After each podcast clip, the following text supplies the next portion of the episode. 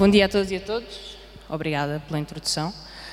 Um, eu hoje gostava de, de, vos, de, vos, trazer um caso de uma comissão de inquérito, mas de uma comissão de inquérito no Reino Unido. E por isso quero-vos trazer a história de um caso que tem sido estudado, neste momento, está neste momento a ser estudado por uma comissão de inquérito no Reino Unido. E é um caso sobre este personagem chamado Lex Greensill, que formou uma empresa chamada Greensill Capital. A empresa Greensill Capital foi fundada em 2011 pelo Lex Greensill, é um australiano, é filho de uh, agricultores australianos e ele conta uma história, a história dele é, é, tocante. Ele conta uma história como ele vivia numa pequena quinta na Austrália e a quinta dele fornecia melões e os clientes a quem ele vendia os melões demoravam muito tempo a pagar. E aquela quinta ficava estrangulada com os problemas financeiros por não conseguir receber o pagamento dos clientes. Nós sabemos que isto é um problema real, acontece a muitos pequenos clientes que, por exemplo, a quem, por exemplo, o Pingo Doce demora muito tempo a pagar sempre que lhes fornecem algum produto. Temos dúvidas, no entanto, que esse tenha sido o caso dos pais do Lex Greensill. Seja como for, esta é a história do Lex Greensill. Uma pequena quinta na Austrália, o sofrimento dos pais para receber o pagamento dos clientes, e por isso Lex Greensill abre uma empresa chamada Greensill Capital que tem uma missão, que é salvar pequenos empresários, democratizar o capital e trazer justiça à finança. E como é que ele se propõe a fazer isto? Através de uma coisa bastante comum, embora Greensill lhe tenha dado o nome de fintech, basicamente, é um jargão para dizer que tudo o que já existia antes, mas que agora pode ser feito por uma aplicação ou um computador, é uma grande inovação e um novo produto mas que já existia antes porque se chama financiamento da cadeia de abastecimentos. Em inglês, Supply uh, Chain Financing. O que é que se trata aqui? Eu vou-vos explicar muito brevemente, só para, perce só para percebermos uh, o que é que está em causa. Ah, eu trouxe-vos trouxe também um, um, pequeno vídeo do próprio Lex Greensill, para que vocês percebam quem é a personagem. Eu vou-vos pôr o som, em inglês, peço desculpa, mas eu vou, só para vocês perceberem qual é o tipo de discurso do Lex Greensill. We started very small. Uh, we, uh, we connected uh, a handful of farmers in, uh, in country Australia uh, to, uh, to the capital markets, and we've taken it from there to a place where, where today we, we deliver capital to 2.3 million businesses in 165 countries. We're the largest bond issuer in Europe. And so our business is using technology to deliver working capital to businesses in every corner of the globe but to connect them with the capital markets to essentially take a business that previously was delivered by banks on an over the counter paper based process and turn it into a fully securitized, standardized, cleared system. And uh, it's, uh, it's been a tremendous ride, but I, I, should say that it's been a ride that for me has been a, a 20 year journey as opposed to a, a kind of an overnight uh, one. Se não perceberam tudo, não faz mal. O que ele diz é que são uma empresa que ajuda milhares de empresas no mundo a ligar estas empresas diretamente aos mercados financeiros, assim elas não têm que passar pela intermediação de um banco. E fazem isto através de tecnologia. É esta a proposta do Lex Greensill na Greensill eh, Capital. Oi. Eu gostava de explicar qual é o mecanismo da, do supply chain financing. Como vos digo, não é nada de inovador. Imaginem o Ping Doce que quer comprar melancias à cooperativa de melancias. O Pingo Doce compra as melancias, mas porque é um comprador muito grande, tem o poder de impor 180 dias de pagamento. A cooperativa de melancias não pode esperar 180 dias pelo pagamento das melancias. Então o que vai fazer é, vai aparecer aqui uma empresa chamada Greensill. Esta Greensill não é um banco, ela não é um banco, ela não é regulada pelo Banco de Portugal, ela não tem depósitos, mas ela é um intermediário financeiro, uma empresa financeira. O que é que a Greensill vai fazer? Ela vai pagar antecipadamente à cooperativa de melancias, as melancias que foram vendidas ao Pingo Doce, e depois, mais tarde, vai cobrar a fatura ao Pingo Doce. Isto chama-se Supply Chain Finance, ou financiamento da cadeia de abastecimento. Existe há muito tempo também sob o nome de factoring. Há uma outra forma. Ah, o que é que isto quer dizer? O que é que isto quer dizer para o Pingo Doce? Quer dizer que o Pingo Doce ganha crédito de curto prazo. Porquê que isto é crédito de curto prazo para o Pingo Doce? Porque quer dizer que o Pingo Doce sabendo que a Greensill vai sempre pagar antecipadamente aos seus fornecedores, o Pingo Doce pode estender os prazos de pagamento. Em vez de pagar a 60 dias, paga a 180. Em vez de pagar a 180, paga a 200, a 250. E quanto mais tarde o Pingo Doce paga à cooperativa de melancias, ou neste caso à Greensill, mais, mais uh, uh, vai adiar os seus pagamentos. Quer dizer que está a obter crédito, porque ele tem as melancias, ele só não as paga, vai pagá-las mais tarde. E só pode fazer isto porque há um intermediário que vai pagar mais cedo à cooperativa de melancias. Há uma outra forma deste tipo de finança que é o contrário. Imaginem um vendedor que é Simpor. É um vendedor que já tem algum poder, que vai vender cimento à construtora melancia. Por que não? Vai vender cimento à construtora melancia. E vende cimento a 60 dias. Só que a Simpor, epá, precisa de dinheiro. E não quer esperar pelos 60 dias para receber da melancia.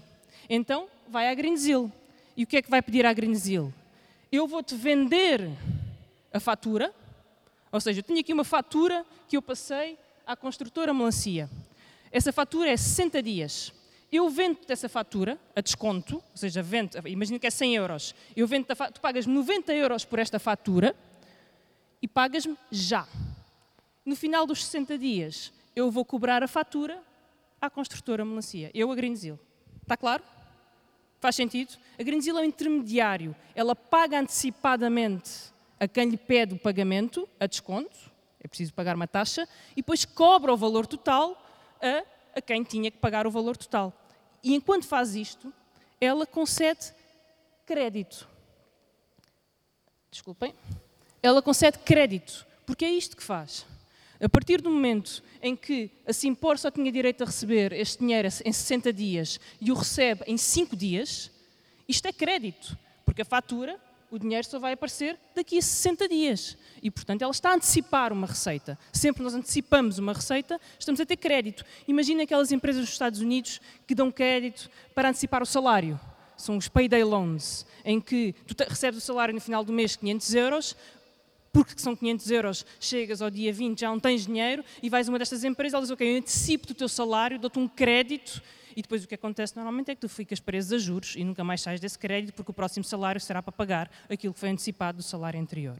Esta é a lógica da supply chain uh, finance. O que é que nós temos que saber sobre o Lex Greensill?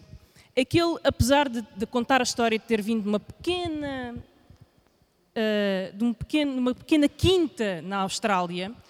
Ele, de facto, estudou Direito e estudou Economia.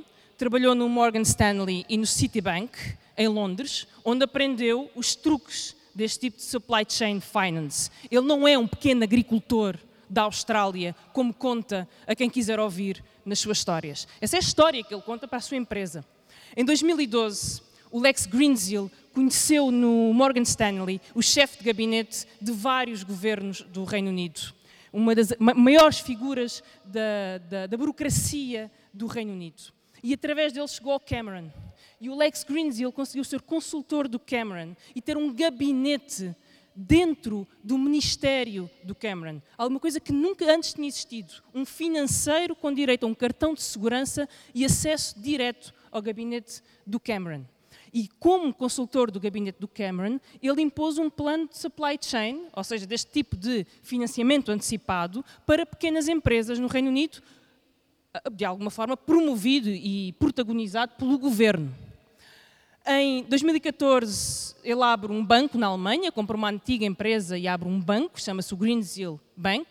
Em 2016, a Greensill começa a entrar em problemas, porque os clientes eram fracos, eram pequenos, acabavam por não pagar no final e a Greensill estava em perda. Até que conhece um cliente chamado Sanjeev Gupta, que é, vamos ver, um dos grandes magnatas do aço, ou transformou-se num dos grandes magnatas do aço, e isso mudou a vida de Lex Greensill e da sua pequena empresa Greensill Capital. Depois de ter conhecido Sanjay Gupta, a Greensill Capital disparou. Uh, compraram quatro aviões privados, um deles que vale o equivalente a 10 aviões privados, e portanto seria, só um grande banco de investimentos pode comprar isto, mas o Lex Greensill tinha quatro aviões privados. Contratou David Cameron para ser seu assessor e pagou-lhe 10 milhões de libras em ações da sua própria empresa. Contratou Julie Bishop, que é a antiga primeira-ministra australiana, para sua assessora e para aí interferir diretamente no poder governamental. Foi condecorado pelo príncipe Carlos de Inglaterra teve reuniões com Cameron, com o príncipe da Arábia Saudita, a quem foi pedir financiamento e, portanto, Lex Greensill chegou às estrelas em menos de nada, com esta pequena empresa que ele diz que era de tecnologia, mas que na verdade não fazia nada mais do que aquilo que é a antiquíssima forma de antecipar receitas no negócio. Em 2020, para vocês verem a importância deste Lex Greensill, ele conseguiu convencer o governo a a adotar um plano de antecipação de receitas no SNS britânico. E oferecia isto aos funcionários do SNS britânico. Dizia-vos: como troca do vosso esforço, nós vamos instalar-vos uma aplicação que vos permite antecipar o vosso salário em troca de uma pequena comissão. Foi este o serviço que o Lex Greensill vendeu ao governo do Reino Unido já durante a pandemia também já durante a pandemia conseguiu ser intermediário de créditos garantidos. Tal como cá créditos garantidos, no Reino Unido também houve. Alex Greensill conseguiu conceder esses créditos garantidos. A quem é que concedeu os créditos garantidos? A Sanjeev Gupta. Todos os créditos garantidos dados por Lex Greensill, 250 milhões, foram dados ao mesmo homem e ao mesmo grupo, Sanjeev Gupta. Vamos ver quem é que é este homem, Sanjeev Gupta, que tem um grupo chamado Gupta Family Alliance. Lex Greensill queria salvar pequenas empresas e democratizar a finança. Sanjeev Gupta queria salvar as empresas de aço e milhares de postos de trabalho. Andou pelo mundo a comprar empresas de aço, fábricas de alumínio, conseguiu acordos com o governo. Aqui o temos mais uma vez com o Príncipe Carlos e também com a primeira-ministra da Escócia, onde comprou não só uma fábrica de alumínio, mas uma barragem e conseguiu um contrato que lhe garantia a compra da eletricidade da barragem a um determinado preço. Como veem, não é só em Portugal que há compras de eletricidade a preços garantidos para beneficiar grandes grupos económicos. Construiu um grupo em quatro continentes e o centro do grupo está no Dubai. Se pesquisarem e quiserem saber qual é a forma deste grupo, como é que se estrutura o grupo, não encontram. Ninguém sabe. Ninguém conhece a forma do grupo do Sanjeev Gupta. Ele diz que tem 20 mil milhões de receitas anuais, mas ninguém pode confirmar. Porque, assim como o Império de Espírito Santo, ele não consolida as contas, ele não apresenta contas. Estas empresas não estão listadas na Bolsa, ninguém tem como saber se ele recebe estas receitas ou não. A única coisa que se sabe é que ele construiu o império comprando empresas de aço por todo o mundo e que teve um grande financiador, Lex Greensill, o dono da Greensill Capital, formada a partir de uma pequena quinta na Austrália e das suas dificuldades. Agora, a pergunta que nós temos e podemos fazer, há duas perguntas. A primeira é, como é que o Lex Greensill, que não é um banco, que não é um banco, conseguiu conceder entre 3,5 e 5 mil milhões de dólares ao Salvador do Aço? Não é um banco. Como é que isto é possível? A segunda questão é saber onde é que o Lex Greensill, que não é um banco, foi buscar 5 mil milhões de dólares para conseguir entregar ao Salvador do Aço para este construir o seu império, o seu castelo de cartas, que de outra forma não teria conseguido, porque mais nenhum banco daria tanto crédito a uma só empresa que não tem contas. Bom, mais nenhum não. Nós temos alguns casos em que isso foi possível, mas. Bom. Um, Vou-vos dar alguns exemplos de como é que foi possível financiar, e são exemplos reais. Uh, a empresa de Sanjeev Gupta, o Império do Aço, através da Greensill. Temos aqui a empresa do Império do Aço e uma fábrica na Austrália, imaginem. A fábrica aluga caminhões a um fornecedor que não se chama Melancia, mas que aluga caminhões. Uma história verídica, vi num documentário. Um, só que o, aquele comprador, o Sanjeev Gupta, a, GF, a empresa de aço, é muito poderosa e impõe prazos de pagamento brutais, nove meses. O que ele vai dizer à empresa de caminhões é: eu só te pago a nove meses, não queres vai ao outro lado. Mas, se queres receber o dinheiro mais cedo, eu tenho aqui uma solução para ti. Chama-se Greensill. E então o Sanjeev Gupta andou a extorquir os seus pequenos clientes, ele que queria salvar o aço, através da Greensill, ela queria democratizar a finança e trazer justiça à finança, andaram a extorquir os pequenos clientes a impor-lhes os serviços da Greensill. O Sanjeev Gupta impunha prazos de pagamento de nove meses, os, fornecedores ficavam à rasca porque não, não podiam esperar nove meses, a Greensill chegava lá e pagava-lhes antecipadamente, a troco de uma comissão. E, portanto, as margens que já eram muito reduzidas destes fornecedores da, do aço ficaram ainda mais reduzidas porque uma parte foi apropriada pela Greensill. É extorsão pura, extorsão financeira pura com o apoio da, uh, da empresa de aço. É um conluio entre estas duas empresas. Mas há ainda outra forma de que uh, a empresa do aço tinha para se financiar. Agora imagina que a empresa do aço vende aço à construtora Melancia e vende aço a 60 dias à construtora Melancia. Mas a empresa do aço não tem boas contas, ela precisa antecipar as receitas, ela não consegue esperar 60 dias, pedir dinheiro emprestado, o dinheiro é de curto prazo, tem os credores à perna. O que é que ela faz? Ela vai vender a fatura à Greensill. Não é nada de novo. O, o Sanjeev Gupta vende o aço e, ao vender o aço, passa uma fatura. Em vez de esperar que passem 60 dias para receber o dinheiro, vende a fatura à Greensill a Greensill paga-lhe imediatamente e depois, mais tarde, irá receber o dinheiro que era suposto um, o Sanjeev Gupta ter recebido. Até aqui, nada de novo. Qual é a inovação financeira? A engenharia, a grande engenharia financeira que a Greensill descobriu. É isto. Que é, em vez de o Sanjeev Gupta vender à Greensill e receber pagamento por faturas de coisas já vendeu, passou a vender faturas de coisas que ele achava que ia vender. Ele não tinha vendido ainda. Ele não tinha vendido aço. Ele imaginava faturas que ia passar e entregava essas faturas à Greensill para a Greensill lhe pagar uh, antecipadamente o valor das faturas que não existiam a clientes que não existiam. Esta é a engenharia financeira da Greensill. Depois, se a Greensill iria receber desses clientes fantasma um dia no futuro, eh, no longo prazo estamos todos mortos. Não se sabe. Mas este foi o mecanismo que permitiu financiar os milhares de milhões de euros para construir um império de aço que levou Sanjeev Gupta a ser condecorado pela monarquia inglesa e por vários governos por esse mundo fora. Entra agora uma segunda parte da história, que é, nós já percebemos como é que o, Alex, o Lex Greensill deu o dinheiro ao Sanjeev Gupta.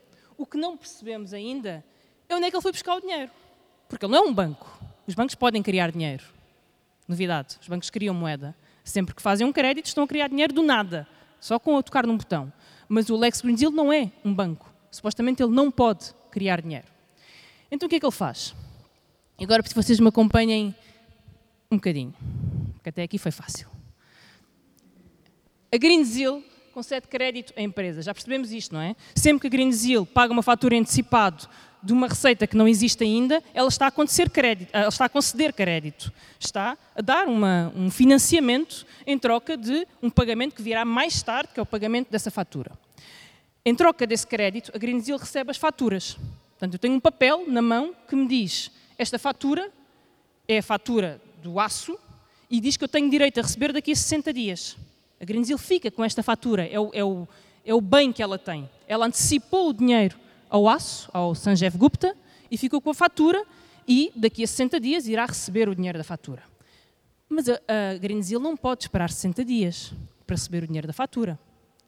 Porque se esperar 60 dias para receber o dinheiro da fatura, ela não vai ter dinheiro para continuar a antecipar as faturas do Sanjeev Gupta. E isto cria um problema de prazos e de coordenação. O que é que a Greensill tem que fazer? Ela tem que fazer o mesmo que fez ao aço. Ela tem que vender as faturas tem que vender as faturas para conseguir que lhe paguem antecipadamente esse valor, para ela usar esse valor para pagar antecipadamente ao Sanjeev Gupta. Caso contrário, todo o sistema se desmorona. E é isso que a Greensill faz. Ela pega nas faturas, ela não recebeu ainda, as faturas são as faturas a 180 dias, mas naquele dia ela pega nas faturas e coloca-as dentro de um veículo especial. É um veículo especial que transforma coisas.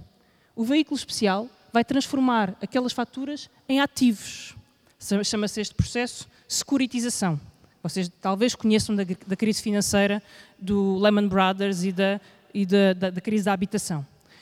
Estes ativos não são mais do que aquelas faturas. São produtos financeiros feitos daquelas faturas. Só têm valor porque algum dia alguém vai pagar aquelas faturas. É esse o valor deles. Então a Greensill pegava nestes ativos financeiros e fazia duas coisas. Primeiro, emitia obrigações, emitia dívida baseada naquelas faturas que tinham um valor futuro. A quem é que ele vendia aquelas obrigações? Bom, a várias entidades, entre elas ao seu próprio banco. Isto já começa a cheirar a Espírito Santo, não é? Portanto, ele pegava no seu negócio não bancário, concedia crédito e depois vendia o ativo com que ficava para se financiar ao seu próprio banco, que assim poderia gerar crédito. É um bocadinho circular. Segunda forma de se financiar. Pegava nestes ativos que não eram mais do que as faturas e entregava-os ao crédito suíço. O crédito suíço pegava nesses ativos e criava um fundo de investimento em que qualquer, qualquer um de vós não, mas em que muita gente com muito dinheiro investiu eram fundos de investimento para pessoas de alto rendimento. E estes fundos de investimento eram vendidos 10 mil milhões. Foi quando o Credit Suisse uh, embrulhou de faturas em fundos de investimento que foram vendidos a clientes de alto rendimento, com a ideia de isto é super seguro porque há um seguro.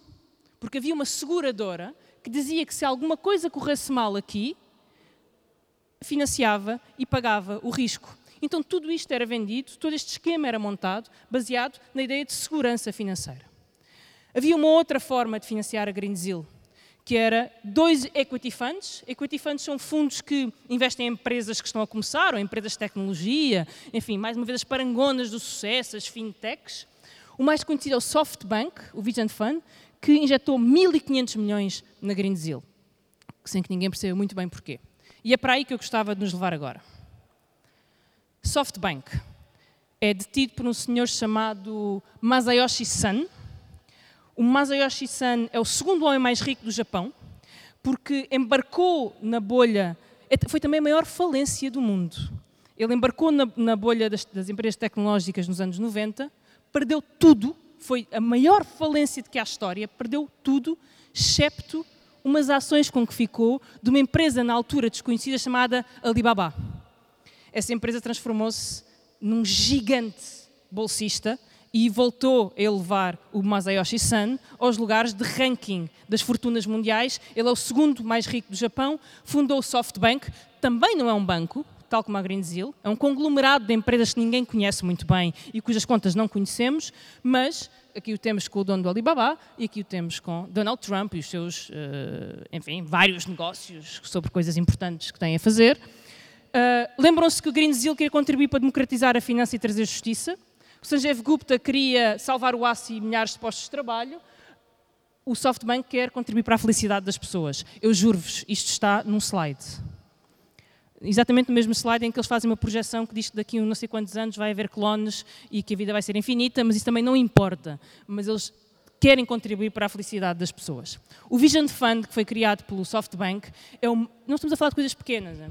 é o maior fundo do mundo a investir em empresas de ponta. É um fundo com 100 mil milhões de dólares. 100 mil milhões de dólares. É um metade, não é mais, da nossa dívida pública.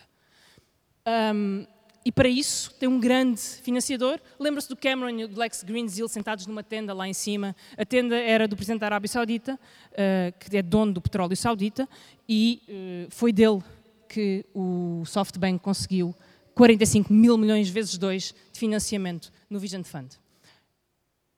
O Vision Fund o que faz é investir em fintechs. E aqui nós temos que parar e pensar um bocadinho o que é que são fintechs. Porque essa reflexão é importante, porque hoje em dia põe-se o nome de fintech e tecnológica e consegue-se financiamento e investimento e uma propaganda brutal e o apoio de governos e toda a gente só pensa em fintechs. Na maior parte das vezes, fintechs são fraudes ou são péssimas ideias com um ótimo jargão. Alguns exemplos. Wirecard, a maior fintech uh, de 2020, a estrelinha da Bolsa de Frankfurt, faliu em 2020 porque inventou nos seus livros 1,9 mil milhões de euros. Era uma fraude pura. Quando eles foram ver os escritórios nas Filipinas, eles não existiam, eram casas de pescadores. A fintech não existia. Era só um nome e uma boa descrição. Outros casos de fintech são empresas que não inovam, a não ser na forma como conseguem fugir a regulamentações ou laborais ou financeiras. A Greensill não está a inventar nada, a não ser o facto de conseguir pagamentos contra faturas falsas. É uma inovação. Faz dela uma fintech? Ah, A Uber, qual é a grande inovação da Uber? É conseguir fugir às regulamentações do trabalho, é conseguir fugir à lei laboral. São estas as grandes inovações do nosso tempo. Imagina só que uma das fintechs em que o Vision Fund uh, investiu foi um on-demand dog walking app. É uma aplicação para passear cães. É uma aplicação que junta pessoas para passear cães. E o, e o SoftBank investiu 300 milhões de dólares numa aplicação para passear cães. Da mesma forma que eu investo em outras aplicações que não fazem sentido nenhum, mas que têm palavras bonitas e frases bonitas.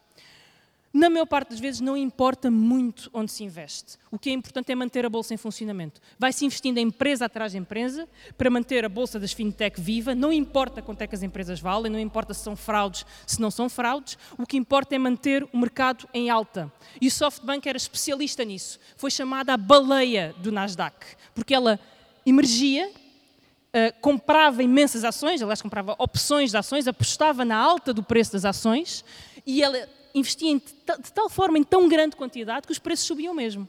E depois ela ficava com os lucros. É claro que no meio disto, como as empresas eram dela, ela beneficiava da alta dos preços, porque ela era dona das empresas. E, portanto, tudo isto funcionava a bem do SoftBank, que era a baleia do Nasdaq, e, portanto, estamos a falar de grandes especuladores no mercado bolsista. E o SoftBank investiu, neste caso, 800 mil milhões, não foi, foram 1.500 mil milhões, na Greensill Capital, que é uma empresa que já vimos, fintech não tem nada, é uma história falsa do Lex Greensill e que tinha uma relação estranha com o Sanjeev Gupta, que era o salvador do aço. Deixa-me juntar a história porque já vai longa e até aqui parece muito estranho, mas nada de muito errado aconteceu. Business as usual, capitalismo a funcionar. O que é que junta o Lex Greensill, o Sanjeev Gupta, o Masayoshi Son e o Credit Suisse. E o que é que se veio a descobrir mais tarde? Primeiro que havia uma relação demasiado próxima entre o Sanjeev Gupta e a Greensill. Não só a Greensill fornecia financiamento não bancário, como nós vimos ao Sanjeev Gupta, sem qualquer garantia de crédito, sem crédito rating, sem avaliação da qualidade do Sanjeev Gupta, sem ver as contas, era uma relação estranha, como o Sanjeev Gupta depois angariava negócio para a Greensill, chantageando os seus clientes. Mas ficámos a saber agora que o Sanjeev Gupta chegou a ser acionista da Greensill. E, portanto, era um acionista a mandar uma empresa financiar o seu próprio grupo. Mas a outra relação está aqui. O SoftBank, que é o banco do japonês, que é o maior banco do mundo, investiu na Greensill. Até aqui tudo bem. A Greensill deu crédito a empresas. Veio-se a descobrir depois que as empresas a quem a Greensill estava a dar crédito eram as empresas do SoftBank. E, portanto, a Greensill estava a mascarar as contas do SoftBank. Estava a fingir que aquelas empresas tinham melhor situação financeira do que de facto tinham, porque estava a dar-lhes crédito de curto prazo sem avaliar as suas reais condições financeiras. Ora,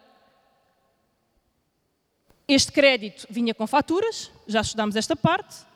O Greensill pegava nas faturas e dava ao crédito suíço o crédito suíço fazia pacotes de ativos e punha as faturas dentro de fundos de investimento. Quem é que estava a investir nos fundos de investimento? O SoftBank. E, portanto, o SoftBank, que é um dos grandes, é o maior fundo de investimento em capital de risco, não só investe em empresas parvas, como cria um esquema circular para financiar as suas próprias empresas através da Greensill, para fazer parecer que elas sempre maiores que eram, mais bem-sucedidas que eram, mais bem financiadas.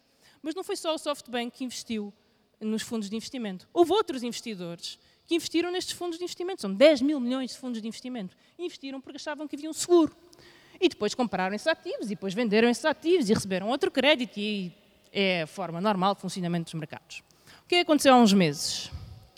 A seguradora que estava a segurar estes fundos de investimento disse, meus amigos, acabou a brincadeira, não faço mais seguros. O crédito suíço foi obrigado a retirar todos os fundos de investimento do mercado e teve que arcar com milhões, milhões de perdas dos clientes. A Greensill foi à falência. O Sanjeev Gupta ficou sem ninguém que o financiasse e o David Cameron está a pedir desculpas ao Parlamento Britânico. Este é o sumário da história da Greensill, do Sanjeev Gupta e do Crédito Suíço. Porquê que eu acho que esta história é importante e porque que ela é interessante? Em primeiro lugar, porque eu passei muitas semanas a lê-la e precisava de contá-la a alguém. E, no fundo, foi por isso que eu a trouxe.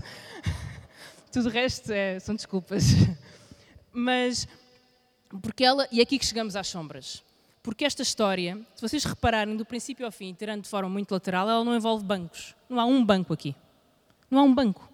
Nós estamos habituados em Portugal a ver crises financeiras com bancos, com crédito mal concedido, com abuso de poder por parte de bancos, com ligações muito próximas entre bancos e uh, empresas. Achamos que isso só acontece porque é o sistema bancário português, só acontece porque é o capitalismo português, porque é o capitalismo da viário português, porque é a proximidade das relações económicas portuguesas. Tudo isso é verdade. O que não podemos esquecer é que todas estas relações existem em todas as escalas, inclusive à escala mundial e à maior escala mundial, como é o caso do Green Seal, era o maior emissão, emissor de obrigações do mundo, o Vision Fund é o maior fundo do mundo. E contrataram as mulheres mais poderosas do mundo para os ajudar no seu plano. E nada disto envolveu um banco. Tudo isto envolve uma coisa chamada banca sombra. O que é a banca sombra? A banca sombra são entidades que não são bancos, mas que agem como se fossem. Concedem crédito e, para conceder esse crédito, vão buscar dinheiro ao mercado financeiro, em vez de o criarem nos seus balanços ou de financiarem através de depósitos. A banca sombra é diferente por isto. Trouxe-vos um pequeno exemplo de banca sombra. Imaginem a Greensill. A Greensill estava a dar crédito a empresas. Mas podem imaginar empresas de crédito ao consumo, a Cofidis. A Cofidis não é um banco, ela não é regulada pelo Banco de Portugal. Ela tem algumas regulamentações, mas ela não é um banco. Ela não pode criar dinheiro, ela não pode aceitar depósitos, ela não tem regulamentações de capital, não tem regulamentações de liquidez, não, obedece a, não, é, não é regulada pelo BCE, não tem nenhuma das regulamentações que um banco normal tem. Empresas de payday loan, não há em Portugal, felizmente, há muito nos Estados Unidos, que são empresas que adiantam o salário, como já vos disse, entrou com taxas de juro, uh, enfim, uh, absurdas. Ou empresas de retalho, o Pingo Doce, o Continente, a FNAC, todos concedem crédito. A Renault, a SEAT, todos concedem crédito, mas nenhum deles é um banco não podem criar dinheiro. O que é que eles fazem? Eles concedem crédito às empresas e a única forma que têm para pagar esse crédito é vender os seus créditos. Vendem esses créditos a veículos. E esses veículos transformam créditos em ativos financeiros. E esses ativos depois são vendidos a fundos monetários e a fundos de pensões, que são aqueles que as pessoas compram quando vão a, a forrar. São vendidos a seguradoras, que ganham o seu dinheiro das pessoas que pagam os prémios de seguro. E são vendidos a bancos e a bancos de investimento que têm as suas relações com fundos especulativos. Se vocês forem ver bem, em toda esta circulação destes ativos financeiros que permite que todas estas instituições se financiem, elas financiam-se dando crédito umas às outras, mas tem que ter alguma coisa como colateral, alguma coisa como subjacente à relação de crédito. Tal como eu peço um empréstimo a uma casa, dou a casa como hipoteca. Neste caso, não dou a casa como hipoteca, dou como hipoteca uh, o ativo que eu criei através das faturas. Ou dou como hipoteca um, um outro produto financeiro qualquer, que por sua vez tem como hipoteca um outro produto financeiro. E o mesmo produto pode ser reipotecado 4, 5, 6 vezes para servir de garantia a uma relação de crédito. E o que isto faz é multiplicar as relações de crédito, nenhuma delas, nenhuma delas, uh, diretamente através de bancos. Quer isto dizer que os bancos não estão envolvidos? Ah, estão porque vendem carteiras de crédito desde logo e porque participam em prestar dinheiro a todas estas entidades. Mas os bancos, reparem, os bancos que nós falamos, os bancos foram regulados durante a crise financeira, é isto. É isto. O resto do sistema está em feliz e pleno funcionamento. E por isso, e, e tem vindo a crescer, e vou, vou terminar. Esta é uma conta do Financial Times, só até 2018. Em vermelho estão os bancos. Como vocês veem, os bancos têm vindo a crescer, mas, enfim, pouco se compararmos com o que está cinzento, que são uh, outros intermediários financeiros. Neste momento, 60% do crédito concedido é concedido por instituições que não são bancos. Instituições sombra já ultrapassaram o poder dos bancos, embora os bancos participem nelas e elas precisem dos bancos. O que é que acontece quando toda a regulamentação do pós-crise, e devia haver mais ainda, mas toda a regulamentação do pós-crise se focou nos bancos, nos critérios de capital dos bancos, nos critérios de liquidez nos bancos, na união bancária que restringe a capacidade de, de, do Estado de intervir nos bancos, tudo em nome da estabilidade financeira, mas se deixa o resto, todo o resto do sistema, alarga para fazer o que quer, para se financiar como quer, para criar alavancagem 10, 4, 5, 10, mil vezes. E, portanto, não é preciso uh, ser uh, muito clarividente para vos dizer que é daqui que virá a próxima crise financeira. É da banca sombra. Aliás, a última já veio daqui. Ela virá dos milhares de milhões que são transacionados em ativos, que são emitidos por empresas que não estão cotadas na bolsa, muitas delas, outras estão, uh, que são falsos sucessos em nome de um jargão tecnológico, mas que na verdade não são nada. Ninguém verificou as suas contas, são financiadas através de esquemas circulares, como nós vimos aqui, uh, num contexto de falta de regulamentação e em que a própria União Europeia, se vocês virem, está, uh, passou uma lei, vou mesmo terminar com isto, passou uma lei há pouco tempo, chegou à Assembleia da República para desenvolver um mercado de capitais. Qual é a ideia de desenvolver um mercado de capitais? É tirar os bancos da figura e passar a financiar as empresas assim. Financiar as empresas diretamente no mercado. Era aquilo que o Lex Greensill dizia inicialmente no vídeo. E nós temos aqui os riscos do que isso nos pode trazer no futuro. É um processo que está em marcha e que certamente vai dar mau resultado. Pode subscrever este Mais Esquerda no iTunes, no Spotify ou na sua aplicação de podcast. O mesmo acontece com os outros podcasts do Esquerda.net, como Alta Voz, com leituras longas de artigos, os Cantos da Casa, com o melhor da música portuguesa, o Convocar a História, um podcast de Fernando Rosas com convidados diferentes todas as semanas, ou ainda o 4 e 20, o podcast quinzenal da atualidade canábica.